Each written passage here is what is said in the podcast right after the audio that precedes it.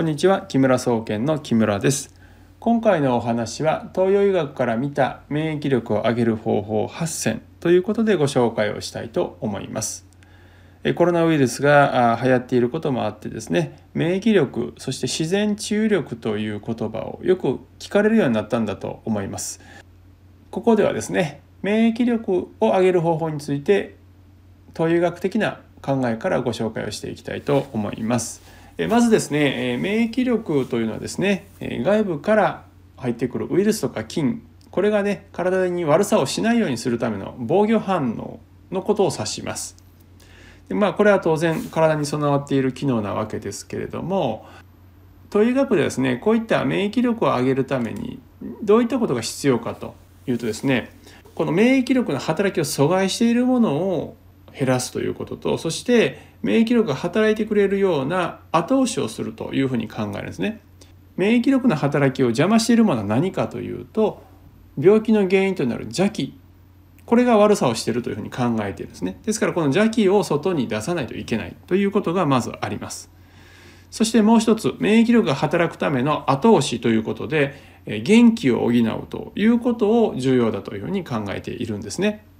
まあ、こういった基本的な考えのもとにどういったことをしたらいいのかということをご紹介していきたいと思います。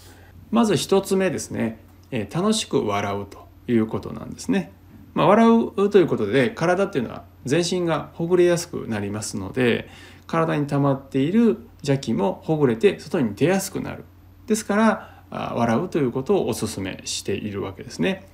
ただ注意していただきたいのは人をバカにして笑うとかまあ、こういったですねあの楽しく笑わないねその内容の場合は体ほぐれないですね実はね。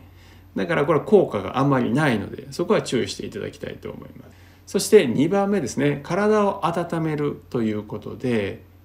一番簡単なのはですねお風呂の湯船にきちんと浸かるということですね。例えば10分15分お風呂に浸か湯船に浸かるということですね。日本はあのお風呂に入ることかなり病気を予防する効果があると思います。これは海外にねネパールとか行ってあのシャワーしかない生活してるとお風呂に入った時にねものすごく湯船に浸かったらすごい勢いで体がほぐれるの分かるんですね。それで邪気が抜けるということも実際体験しています。ですからねこの湯船に浸かるというのは非常に重要だというふうに考えてください。温める方法としてこだわっていただきたいのは例えば灯油のストーブのように何かを燃やした熱で、え体を温めていただきたいということなんですね。まあ、例えばガスのファンヒガスストーブでもいいですし灯油ストーブ焚き火ストーブとかいいんですけどところが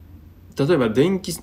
トーブとかこたつですねそしてエアコンというのはあまり体を温める働きがないので注意が必要です。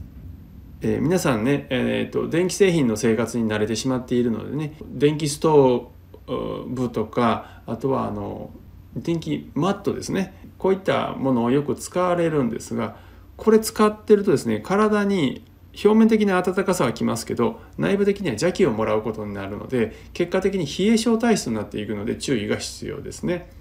3番目です。3番目は体をほぐすということです。体をほぐすのはですねご自分の手を使って体をさすったりとか少し揉んで体を揉むということですね。あまり強く揉むとね筋肉壊れてしまうので優しく揉んでいただきたいんですね。でそれともう一つ注意が必要なのはマッサージチェ,、え、チェアとかねマッサージ機ありますよね。電気製品で電気で動くもの。これは体に良くないです。え、ですからおすすめできないです。それはもう先ほど申し上げたように電気製品というのは邪気を出す存在なので使うと表面的な気持ちよさとか得られるんですけど内部的には体にどんどん邪気が溜まっちゃうんでね逆効果になってしまいます。4番目はしっかりとした睡眠ですね。え、睡眠時間が短いとよくね言われますけれどもやっぱり睡眠時間はですねあの適度に例えば7時間から8時間程度取るというのがおすすめになります。その際にですね睡眠時間だけじゃなくて質的なところも注意していただきたいんですね。それはですね睡眠取る時っていうのは体から邪気をねどんどん出して体を回復させている作業をしてるわけですけれども布団がですね非常にこう邪気の多いものだと体がね全然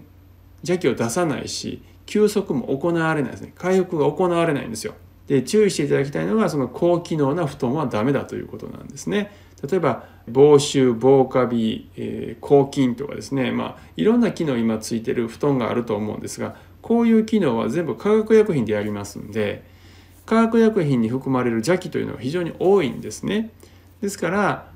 そういった高機能性の布団を使っている方は睡眠をとっても体が回復しないっていうことがね実は起こっているので、まあ、なるべくですけれども機能が少ないものですね使っていただきたいと思います。5番目は適度に運動するということですね。でこの運動する方法はですね様々あるんですけれども一番いいのは散歩をするということですよね。ジョギングしてますというような、ね、方もいらっしゃるんですけどアスファルトの上はジョギングしない方がいいですね、えー、体の衝撃が大きすぎてダメージが出てしまいます土の上をね走られるんでしたら全然問題ないんですけれどもえー、硬い地面に対してねジョギングのようにね体をこうバンバン走あの走らせるとですねこう衝撃が激しく体に溜まってしまって邪気になってしまいますんで注意が必要です。であとはですねあのジムで、えー、体を鍛えるというのも最近増えていると思うんですけれどもこのジムもねちょっと注意が必要で換気をちゃんとしているところで運動するようにしてください。というのもジムをジムで運動すると確かに体から邪気は出るんですけどこの出た邪気は消えてなくならないんですね。部屋の中にこもってしまうんですよ。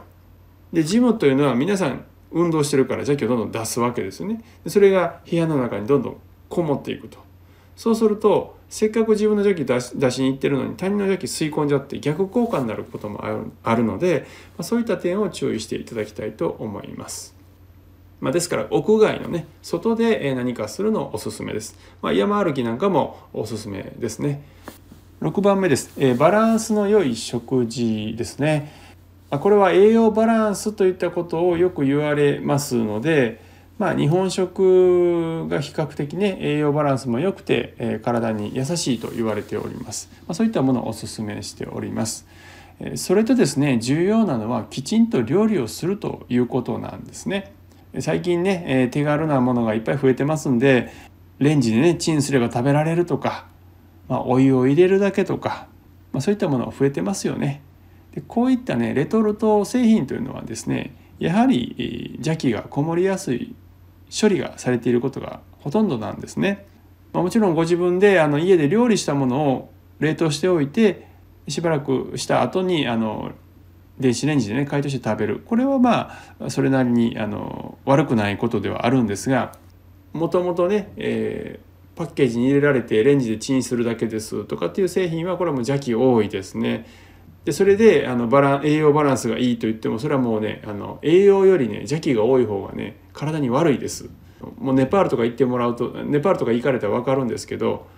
元気のあるね食事してる。あっちはね食べ物自体はものすごい元気あるんですね。農薬とか使わないんで。ですから食べたらものすごい元気出るんですよ。これはもう食べたら分かるって世界なんですけどじゃあ現地の人がね栄養バランス考えて食べてるかってそんなことはないんですよね。まあ、昔から伝わっているそのダルバードというですねあのご飯の周りにいろんなカレーとかちょっと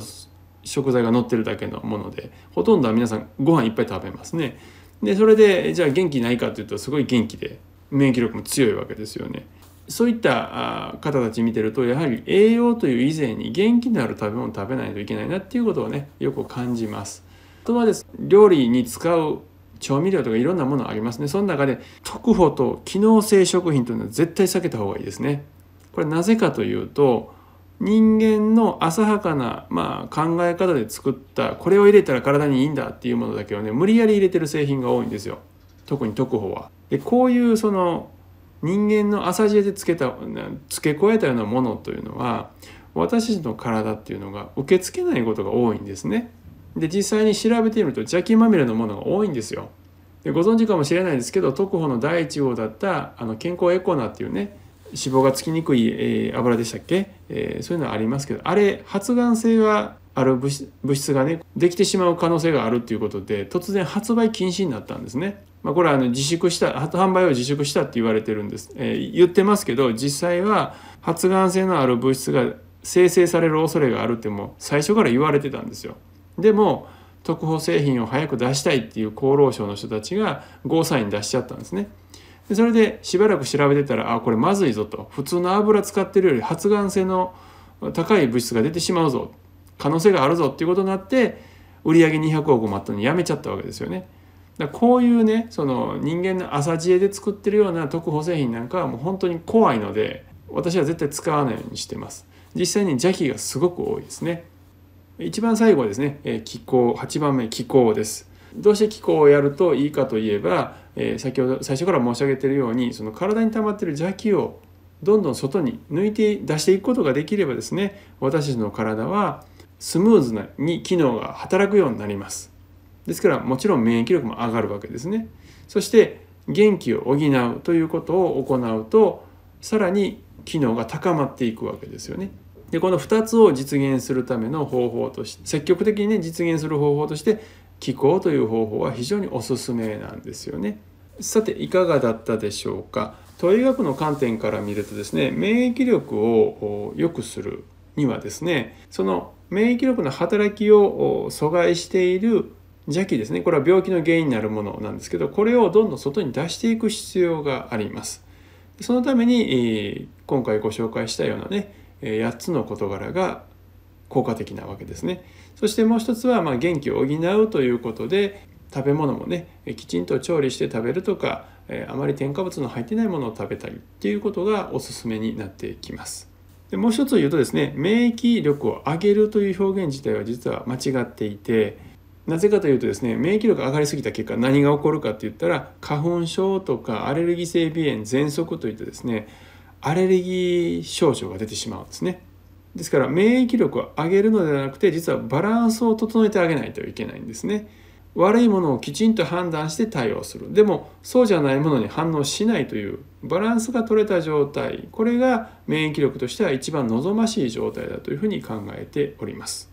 皆さんも是非ですね今回ご紹介した方法をやっていただいてご自分の免疫力のバランスを整えていただければと思います。また気候を習ってみたいっていう方はね是非木村総研のホームページご覧いただいて楽心ヒーリングをお申し込みいただければと思います。最後までお聴きいただきありがとうございました。